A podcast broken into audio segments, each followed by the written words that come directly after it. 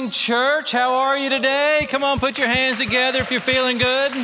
You're glad to be at church. I'm proud of you. You came in the rain, man. I'll tell you what, you're hardcore. You're my people. I love it. I love it. So, welcome to church. If you're a guest with us, you're our people too. And so, we're just glad you're with us. All of you. So, God bless you. Um, Bailey mentioned Dr. Martin Luther King, and um, it just reminded me of a book I read on him a few years ago. And uh, when I read that, he became one of my heroes because uh, so many things about his life are just astounding. Uh, he was an incredible father and husband. He was, uh, you know, the, the, the civil rights leader ever, the greatest ever. Um, he was a pastor. Um, he, had a, he had courage and boldness like nobody you've ever seen, you know. And, um, and so I was just reminded of that when Bailey prayed. And so I, uh, I remember I marked him as a hero of mine. And, and I've often said, Lord, you know, in times of, of difficulty, and, and I can't even relate to his difficulties, but whatever difficulties I face, God, give me his kind of courage and his kind of boldness to, to face it and to, and to lead my life through that. But um, uh, so just worthy of, of mentioning him on Dr. Martin Luther King uh, weekend and what a great man of God he was. And so um, let's just um, give thanks to God for heroes in our life and those that have made a difference and pray that uh, the, the work that he begun is continued and, and, um, and there's even more and more unity in our nation. And, and so we pray for all of that. Um, hey, I want to uh, continue our series we started last week. If you're with us, we, we began 21 days of praying together. It's a church wide prayer movement and hopefully inspiring you to pray for 21 minutes for 21 days in the morning and to spend some time seeking God. We believe that when we seek God in prayer and in His Word, that it strengthens us. And we like to do it at the beginning of the year, just believing that as we seek Him first, that He'll bless the rest of 2022. And so, if you got started with us last week, fantastic. If you were not here, then you get to be part of 14 days of prayer. And um, so, you get seven days knocked off and you get all the benefits. So, it's awesome. Awesome, awesome. If um, uh, I would just want to encourage you to begin tomorrow morning finding a place to pray, a place to read your word, and begin to just dedicate the first part of your year, your life to God, seeking Him and believing that He will bless you as you do that. So, I, um, uh, my, my sermon title, by the way, today is A Way to Pray. And the reason is, is I felt like it's important for me to teach this because several years ago, I heard a sermon about prayer and taking time to pray. And I thought, well, I want to do that. I want to, you know, apply the message in my life. And so they taught us, you know, to prioritize prayer. And so I decided I was going to take 30 days and pray for one hour in the morning as a, you know, get started with this thing. And, and so I, um, I gathered my stuff together for the next morning so I could pray. I, this was back in 1995, by the way, so way back. Um, so I had my CD player. Um, I was ready. I had my Wow Worship CD. Do we have any people from back in the day that remember? How about the song about Delirious saying that? What was it called? Did you did you feel the the mountains tremble and did you hear the ocean roar? I mean, oh my gosh, that was my jam. So I don't know about your jam, but that was it back in the day, man. We loved that Wow Worship CD. a matter of fact, um, any worship teams here, I just throw out a challenge to you. You bring that song back one time, and I'll run a lap for us in here. It'll be fantastic. So, um, yeah. we'll see what happens. All right. But listen, so that morning I got up and I had my, my CD player and I had my Bible and, and so I, I read about five minutes. I was going to have this hour prayer. So I, you know, I found a scripture, my kind of my verse of the day and I read it and loved it. And then I listened to Delirious and, you know, sang about the mountains and the people of God rising up to sing about our risen Christ. And, you know, it was amazing worship, took about five minutes. And, and so then I thought, okay, I have, you know, like 50 minutes to pray. And, and so I prayed for like four minutes and I was done. I'd prayed about everything I knew to pray about. I prayed for my family, my job, and, you know, my health. And, and I was done. I was like, you know, I was like, man, what am I supposed to do for the next, you know, 45 minutes here, you know? And so, because I didn't have a way to pray, I didn't know what to do other than just, you know, hey, God, help me with this. And um, so I thought, well, I'll just meditate now for the next 45 minutes. And so what happened was I slept for the next 45 minutes. Wake up and I was like, oh, you know, it felt pretty good. I patted myself on the back for that hour of prayer. But I came to realize, and maybe some of you are like me, that just telling someone to go pray is not enough. Like, I need some help. I need some instructions. I need a way to pray. And so today we're going to give you a way to pray. And I'm going to go back to the Old Testament. There's a, there's a pattern of prayer called the tabernacle prayer. And um, so I want to teach this tabernacle prayer today. If you're a note taker, get ready. I've got notes galore for you. Um, if you're not a note taker, then um, you can go back and listen to it online. I have, a, I have a graphic at the very end of my message you can take a picture of with your phone and it'll summarize it all. But um, man, this stuff is so rich, it's deep, it's good. So hang on, it's going to be great. So the tabernacle prayer model starts with this verse in Exodus 25 8. And it says, Have the people of Israel build me a holy sanctuary so I can live among them. Now, let me just pause there for a moment and, and give you the heart of God. His heart is to meet with you. He wants to have a sanctuary. He wants to meet with you and be with you. He loves you. He cares about you. It's His desire to meet personally with his children. And so he said to the Israelites, he said, Build a sanctuary so that I can live among them. You know, the, the main purpose of prayer is so that when you finish, you come out of that and say, I met with God. I mean, that's the, that's the heart of it. I want to be able to come out of my prayer time and Harriet says, Well, how was it? And I want to say, Well, I, I met with God. And that's all I need. I mean, like if I can meet with God. And so that's what his heart was that for his people to meet with them. So he said, You must build this tabernacle and its furnishings exactly according to the pattern that I will show you. So, pattern. So, there's a pattern that he had the Israelites set up this tabernacle that gave them a way to come into the presence of God.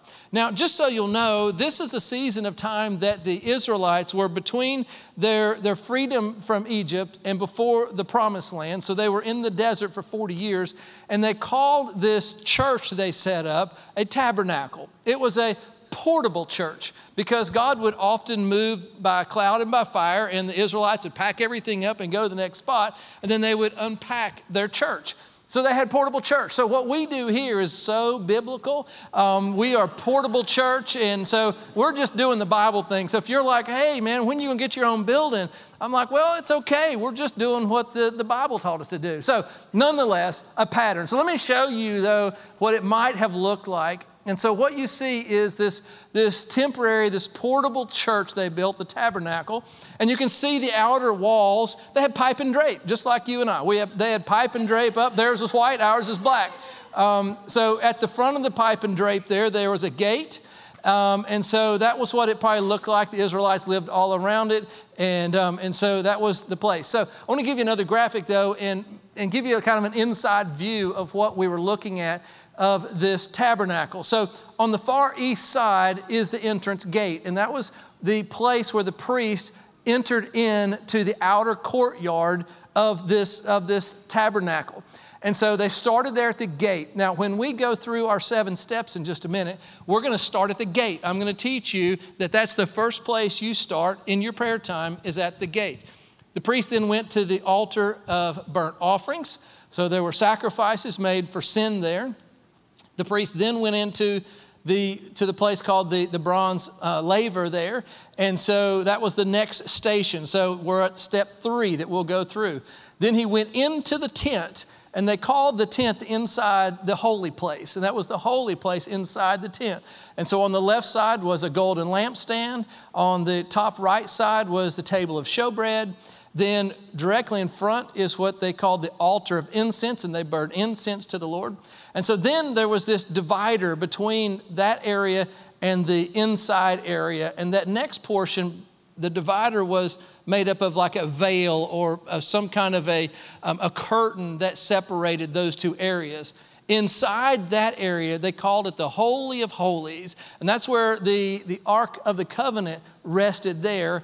And on the Ark of the Covenant were two cherubims that were there, and God's presence was there.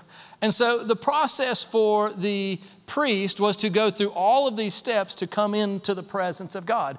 And so I want to lead us through seven steps that can bring you into a place where you are meeting with God. Now, I want to recognize that the Old Testament has been completely fulfilled through Jesus Christ, and you are not required to go through any steps because Jesus made a way for us to get to God. But sometimes I think we shortcut the process and almost lose the sense of awe of really that we're talking to the God of gods. And this seven step process, I think, puts back the awe in our prayer time and brings us to a place of appreciation of that we get to meet with God. Amen? So we want to start first at the gate. And so my notes say this I give God thanks and praise at the gate. The book of Psalms 104 says it like this it says, Enter his gates with thanksgiving.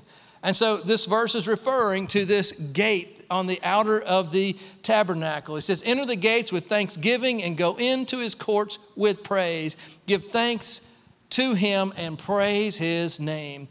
Now, I want to just give you a quick glimpse of Old Testament, New Testament for just a moment because the, the Bible is describing here of entering in the gate to go into the courtyard as the first step to the process of coming to be in God's presence. In the New Testament, Jesus said this about himself. He said in John 10 9, He said, I am the gate.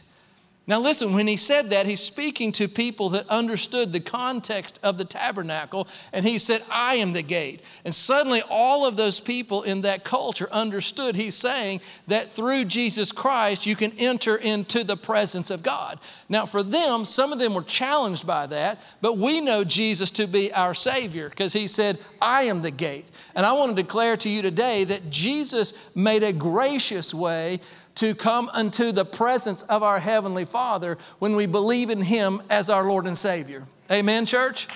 Amen. Amen. That's great clap time. So when we know Jesus Christ, we have this sense of thanksgiving and praise that's already inside of us because we are so grateful for what He has done in our life. And so I want to give you the five things that you can be uh, full of thanks and full of praise for Jesus Christ in your life. And we take it out of the book of Psalms, and it says, Praise the Lord, my soul, and all my inmost being, praise his holy name. Praise the Lord, my soul, and I love this, forget not all his benefits. In other words, remember what Christ has done for you. So then this verse gives us five things that you can write down and know this is what Christ has done for you. He has forgiven my sins and heals my diseases. He redeems my life from the pit. He crowns me with love and compassion. He satisfies my desires with good things so that your youth is renewed like eagles. So, in this first step of your prayer, so when you get started tomorrow morning and you decide to take this prayer model and you come to this place of thanksgiving and praise, I'll share with you the way I kind of summarize these five things. So, look on the screen what it says. So, here's the way I, like to summarize that verse. And I get to my prayer time and I say, God, you are my salvation, and I thank you and I praise you. God, you are my healer, and I thank you and I praise you. God, you have redeemed me.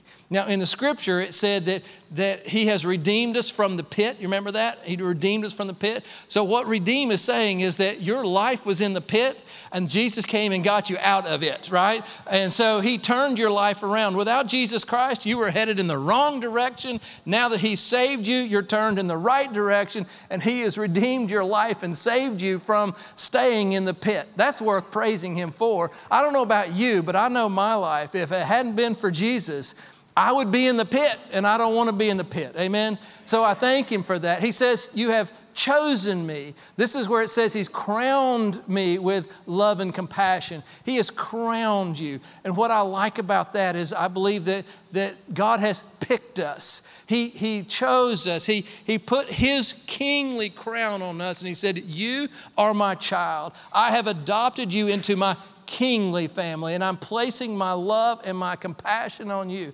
And so I love to get to this part in my prayer time because I said, God, you picked me. You picked me. You love me.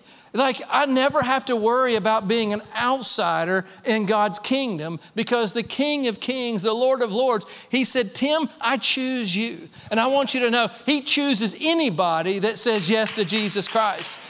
He chooses you, He loves you, He's crowned you. You get to live that crown kingly life through Him. He's chosen you. And then last, I get in my prayer time and I was, Lord, thank you for blessing me. Every blessing, every good thing is from heaven above. And I thank you.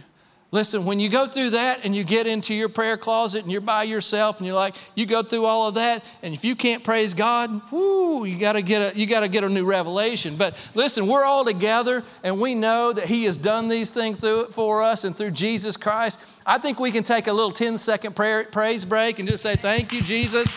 He has saved me. He has healed me. He has redeemed me. He's chosen me. He's blessed me. Amen.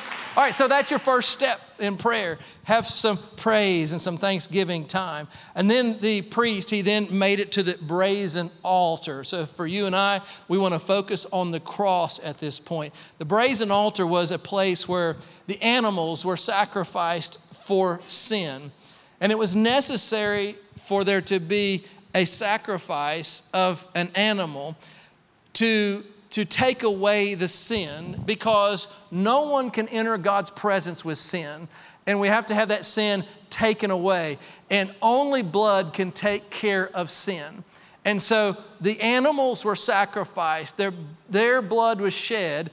And in essence, what the priest was doing is he's saying, The sin that is in me I deserve the punishment, I deserve the death, but because God has made a way, I, I transfer my sin into an animal. He dies on my behalf so that I am completely free and forgiven. Amen? And so the priest pauses there and probably ponders the fact that, that if it weren't for his sin, this, this animal would be alive. So for you and I, the brazen altar isn't the sacrifice of an animal, but it's a cross that Jesus went to for us. And He died on the cross. And for you and I, we can say, God, my sin is upon Jesus. He died, He shed His blood for me so that I can be forgiven. When you get to that point in your prayer life, you say, God, thank you for forgiving me. And what I began to do is say, God, if there's anything in me that dishonors your cross and the work that you did, God, would you forgive me? I want to be pure before you, God. I want to live for you. So when you get to this stage, just begin to say, God, thank you for the cross. Thank you for forgiving me. You did for me what I couldn't do for myself. I want to remind you, too, that on Sunday morning we take communion every Sunday here. If you're new to us, you, it may be something, a, a new practice. And we have these tables in the back corner. And I kind of think of it in terms of how we're thinking about this process of moving to God because you enter his gates with praise and thanksgiving. And so we begin our services with praise and thanksgiving. And then we come to this point of prayer, and you can go to this communion table, and on the table is the bread and the juice that represents Jesus' body that was broken and shed for us. And so, kind of in a, in a way, that table is like the brazen altar for us. And you can go there and have a holy moment, and you can take those elements back to your seat with your family, and you can say, Thank you, Jesus, that you died for my sins, and you can appreciate Him through communion. Amen? And so, I just want to remind you to take communion every week. It's so powerful to do that. The Bible says in Ephesians 1 7 and 8, it says, In Him, Jesus, we have redemption, salvation through His blood the forgiveness of sins in accordance with the riches of God's grace that He lavished on us. So, in your prayer time, step one, you want to give thanksgiving to God. Step two, you, you go to the, the, um, the brazen altar and you thank God for your forgiveness and you say, God, I just I want to live pure for you. The next step, the priest would go to this thing called the laver, which was a, a wash basin. It was a, a bowl and it was filled with pure water. And the priest would wash his hands and his feet there. And the, the reason the priest did that was that he was, in essence, washing himself to make himself righteous before God. Uh, he was um, washing himself in order to be holy before God.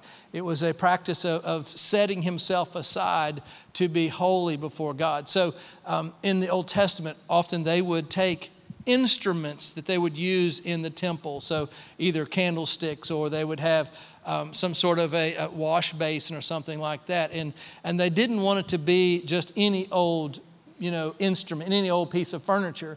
And so they would, they would wash it and they would anoint it and they would say, this is now holy and able to be used in God's, you know, for God's use in the temple. And so that was a practice of washing, anointing to make it holy, to be used for God's service for how He wanted to use it.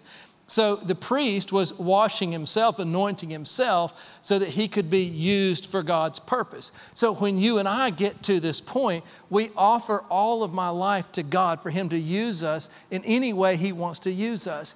And so when you get to this stage of your prayer time, so now you've thanked God and you've, you've kind of had a moment of your, you know, remembering the cross, and, and then you get to this place and you say, God, I, I want to, um, I want my life to be used for you. I, I, want to give you my life and, and I want all of my, my body and all of my thoughts and, and all of my ways to be used for your kingdom. And so the Bible says this in, in Romans 12 1 when we think about us as, as you know, offering our life to God. It says, I urge you, brothers and sisters, in view of God's mercy, offer your bodies as a living sacrifice, holy and pleasing to God, and that's true worship.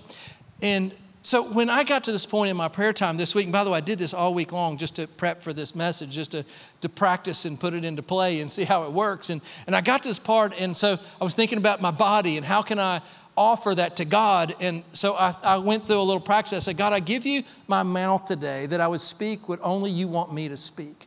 I give you my eyes today, God, that I would only look upon the things that you want me to look upon today. God, I give you uh, my ears, God, to hear your voice today so I can be led by you today. Um, God, I give you my money today to be used for the kingdom of God. God, I give you my entire day that I can, I can, you know, serve you in some capacity today. God, I give you my hands today so that I can serve someone today. And like, I want my life to, to matter for God and do the kingdom work for God. And so when I get to this part of God, you've set me aside for a holy purpose. My life has purpose. Your life has purpose. And if you'll give it to Him and say, God, use me today, He'll do just that. He'll show you what to do. Amen? So great. All right, so now we've been at the, uh, we, we've been now at the laver, and so the priest then enters into the tent. And at the tent is the candlestick. And that's his first place inside the, the holy place. And this is where we ask the Holy Spirit to, to fill us. And, and so just kind of understanding the, the, the priest, when he walked into the tent, the only light that was illuminating in there was from the, the fire, the, the, the, candles. And, and so the, the role of the priest was to always keep the candle burning. And so there was a little, a little thing of oil below the candles that, that kept the candles burning. And so the priest would come into that spot and they would fill the, the oil can, the oil container, twice a day. They would fill it with oil and fill it with oil. Every day they had to refill that, that flame. They had to refill that so it would keep burning. And so when we think of that, we think about the flame of the Holy Spirit in our life, and the oil is the anointing, and it's appropriate, just as the priest would continue to refill that oil to keep the fire burning, we want to invite the Holy Spirit to refill us every day, to keep His Spirit just burning on, you know, for inside of us so that we can be led and filled by His Spirit. So the Bible gives us reference to these two uh, types of understanding about the, the fire and the oil. And Matthew 3:11 says that Jesus will baptize you with the Holy Spirit and with fire. And I have found my servant, this is uh, Psalms 89:20. I found my servant David. I have anointed him with holy oil. And so the priest would, would you know, attend to that. And so when you get to this place of your prayer, you begin to say, Holy Spirit, would you fill me up? Um, would you, would you give me your strength today? Would you help me at work today? Would you help me be a, a, a, great teacher today? Would you help me in, in whatever you've called me to today? I mean, we just asked God, to use us. Now, God, give me your power to work through me. Give me your, your presence that will lead me today. Holy Spirit, fill me up. The Bible teaches us that, that we need His strength in our life. The Bible says in Zechariah 4 6, not by might nor power, but by my spirit, says the Lord. Listen, I, I'm, I feel like at times I'm kind of strong, but never am I strong enough for all God's called me to. I need the power of God in my life. You need the power of God in your life. And if you'll take that morning time and say, God, fill me with your spirit, and you begin to depend on His Holy Spirit, He'll just turn His flame on inside of you up, and you'll be led by His power and might. Amen. All right, so the priest, they've been at the candle now, and he goes over to the showbread. And, uh, and by the way, it is spelled both ways in Scripture with a E or an O. So if you see them on the screen, we haven't misspelled it. Um, you can spell showbread either way. So the table of showbread is where we read God's word. So the priest then would go over to this, this table and it had the bread on it. And the bread was a reminder to the priest of the manna that God was feeding them. And he would get to that, that table and he would say, God, thank you that you provide. Thank you that you have always been here and you've always been faithful. And he would begin to allow himself to remember how faithful and how good God has been to the Israelites. And what he was doing is he was having his faith built by remembering the faithfulness of God. And so he would be at that table knowing that, that God always is for them. God is always for you. And he understood the promises of God were fulfilled through God, through him and through, through what he was doing in their life. And so for you and I, that was the Old Testament. They would eat of the bread. For you and I, we get our faith built through the Word of God. The Bible says in Romans 10 17, faith comes by hearing and by hearing the word of God. Jesus, when he was being tempted, he responded to the enemy and he said, It is written that man shall not live by bread alone, Listen, even in that moment, Jesus was referencing bread and saying that under the old covenant, it was the bread that sustained them. But he's like, that's not what sustains us today. It's the word, the revelation of who Jesus Christ is in your life. That is what feeds you and sustains you in your life. It's the word of God. Amen. So at that point, it's just great to open your word and read, find some promises of God, and let your faith be built on his word. And so that's that next station, five, next point. Amen? All right, so the priest, he's been busy, right? I mean, think about what he's been through. He's been through the gate, he's praised God, he's been to the altar and appreciating. Uh, for him, he was appreciating the, the sacrifices made for us. It was Jesus. Uh, he then uh, he went to the, the bowl and cleansed. He was righteous. He was set apart for God's purposes. Uh, now he's been to the candle. Now he's been to the bread. And, and so finally he gets to this incense. And incense is, is I mean, you know what incense is, I guess, but it's, a, it's an aroma that is, is pleasing to God. And, and in some way, when you, the, the, the incense was burned, it, uh, it, it, pleased God. It, it, drew his attention to, to that moment. And, and so they would go out. So the priest had to go out to the outer court and get coals from the altar. And only those coals could be used to stoke the fires of the incense. And so when the priest got there, he would, he would heat that up and that incense would go up to God. It must have smelled good to God. Do you ever have a place that you go to that smells good? Um, I love to go to Ace Hardware. I love Ace Hardware. I just walk around, it's something about it smells like wood and fertilizer mixed together. I don't know, it smells good. So I'm like, I love it. You know, that it draws me in. I go by Ace Hardware. I don't need anything, but I'll just go in there to smell it. I just like it. Um, you know, some stores do that. I think Abercrombie has their own little smell they put in there. Um, Anthropologie does. I don't know. I, I, couldn't tell you, but but I know Ace Hardware does. I like theirs. So, but um, bed, you know, Bath and Beyond or Body, I don't know. But you know, there's a smell, and um, and so the Bible says that that's what that's what attracts God to that, to that incense. Now, that was then. Now, in the New Testament, we understand based on Scripture, it says in Psalm 141 2, it says, Accept my prayer as incense offered to you. In Revelation 8 3, it says, Another angel with a gold incense burner came and stood at the altar and, a great amount of incense was given to him to mix with the prayers of God's people as an offering. So, prayers. And so, at this point in your prayer time, you begin to say, God, these are my needs. You meet my needs. I have needs in my life, and, and I begin to pray, and I say, God, uh, whatever you know is in my life, I just pray. I've got a, my little journal, and I, I have things that I've written down, and I pray over those things, and pray over those things, and, and I spend some time in prayer there. And it's a special time because I don't just start out. You know, like sometimes when I used to pray, I would start out right there. Lord, I have needs. Now there's this process of, of kind of reverence of coming to God, and I, I don't. It just feels special. All right, so finishing up here the seventh point, the seventh place that the, that the uh, priest went in. And so at this point, he had already been through all the six, and there's this, this veil, this curtain that was separating him from the presence of God. And at that point, he would, he would open that, that curtain and he would step into the presence of God. And it was an extremely holy moment. And in that, in that time in the Old Testament, there was fear around that because anyone that went into God's presence, if there was any sin in their life, they would instantly die in God's presence.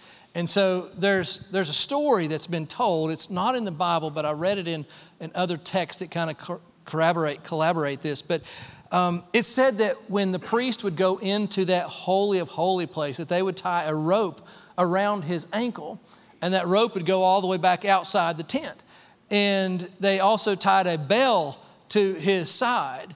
And so while he was in the holy of holy place, that, that bell would ring, meaning he was fine. But if the bell ever quit ringing, they assumed that he died in the presence of God. And so then they would pull that rope and they'd drag him back out because nobody wanted to go in there um, because it was such a, a holy space. But there was a fear.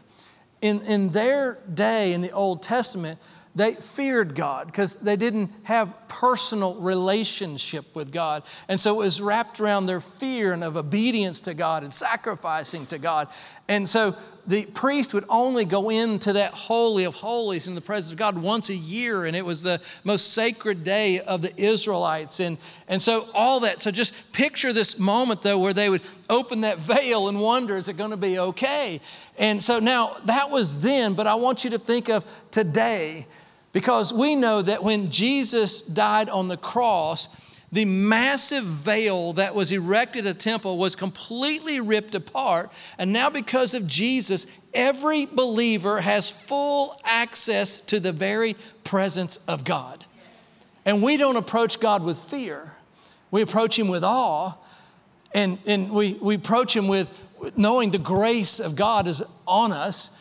And we never worry that He's going to smite us down and he's going to, you know, kill us in any way. He's there to, to love us and to, he's crowned us with his love and compassion. The Bible says that when Jesus had cried out in a loud voice that he gave up his spirit, and at that moment, the curtain of the temple was torn from top to bottom. Just the, the imagery of that. Can you imagine that day when Jesus died in the temple and this huge veil is ripped in half and suddenly the presence of God was exposed for all to be a part of? Um, you know, it was, it was just absolute, you know, horror for the priests because they didn't understand that Jesus was the gate. He was the way for people to come to know, to know God as their Savior. But we know Him that way and we get the privilege of coming into his presence. So when I was praying, and I'd been through these steps, and and I got to this point in my prayer, and and honestly, it became a, a kind of a, a, holy moment for me. And I, I, I had kind of gone through a process, and and I pictured myself, you know, just walking into God's presence, and it was it was really amazing, and I, I felt His presence on me, and and I began to worship. Honestly, that was my first response to that. There was, it was His love on me, but I was just like, God, I'm, I'm in awe, not fear, but I'm just amazed that I get to be with, with God. And as I sat in His presence for a little bit, I began to, to want other people to experience what I was experiencing. When the priest in that old covenant, they went in once a year, their role was to intercede for the Israelites on behalf of them and pray for others. And so when I was there, I began to think, well, God, I want, I want people to know what I'm knowing. I want people to experience and encounter God's presence like I am. And I began to pray for the lost. I began to pray for people that don't know God, that are far from God. And I was thinking about our, our, the people that I, I, you know, work out in the gym, and I'm like, there are people there that don't know God. And, and I was in God's presence. I'm like, God, I want them to know this. I want them to be able to have that same experience of Jesus as the gate. And they have an eruption of praise and worship in their life because they understand that through Jesus Christ that their sins are forgiven and they've been healed and they've been redeemed and they've been chosen and they've been blessed by God. I want other people to know that, God. And so I began to pray for some people that I know that are far from God. And then I was thinking, but I want them to also understand that Jesus Christ, He paid for it all at the cross and He died for our sins. And I want them to receive Jesus as their Savior. And so I was praying, God, help them, help me to make a difference in their life. And Lord, in some way, bring them to the cross so they can appreciate it, God. And then, God, when they get here, I pray that next they would experience what I'm experiencing a sense of purpose in you, a sense that my life matters because I have been set apart. I have a, I have a holy calling. You have a holy calling. We have purpose. And everybody needs to know they have purpose in life and their life matters. And God put you here. You know, you have, I mean, you, you've been saved for eternity, but you're here on earth because you have a purpose and people need to know the purpose. And Lord, I was in that prayer time like, God, people need to know that. And then God, I, I, want people to be filled with the Holy Spirit so that they have your power in them, their, your strength to help them through, God. Would you, would you show me someone I can reach? And Lord, I pray and I intercede for these people. And God, then I want them to know your word, to know the promises. And God, there's so many promises in your word, God. Would you help me to show them those promises? Lord, reveal it to them in some way. And God, listen, there are people that are hurting that never have a chance to come to the the altar of incense and say, God, I am weak. I need you today. God, I'm hurting. Would you give me peace today? There are people that are in so much stress and so much pain in life, and they have nowhere to put it. They, they chase everything else. And the answer is at that place of prayer God, would you meet my needs? And I want people to know that stuff. I want people to find real help in life.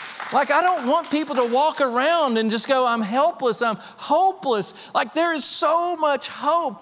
And I'm in my prayer room and I'm like, Lord, how can you do this? How can you use me to do this? And He said, then just begin right here in prayer and lift them up and pray. And God says, I'll make a way.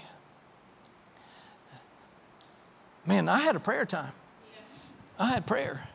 And listen, if you're looking for a way to pray, and that's a model.